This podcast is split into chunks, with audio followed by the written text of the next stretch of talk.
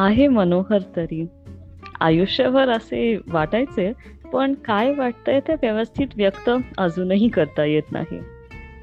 पण आजचं वाचणं आणि बालपणीचं वाचणं ह्यामध्ये साम्यक नाही. बालपणी सारखी उत्तरे आता मिळत नाहीत तर वाचण्यामुळे आणखी प्रश्न पडतात. आता ह्या प्रश्नांचाच लढा लागला आहे.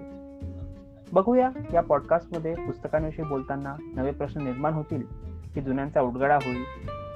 आणि पुस्तकं काय किंवा नाटकं काय? माध्यम बदललं तरी गाभा तोच राहतो. मराठी सिनेमांची आवड आजोबांमुळे लागली आणि मग घरून लांब गेल्यावर ते सिनेमाच अगदी घरी डोकावण्याच्या खिडक्या झाल्या. आणि या पुस्तकांमुळे कलेमुळे नाटकांमुळे सिनेमांमुळे असं वाटतं की जग आहे किती मनोहर आहे. आणि म्हणूनच आमचा हा पॉडकास्ट आहे खूपच मनोहर.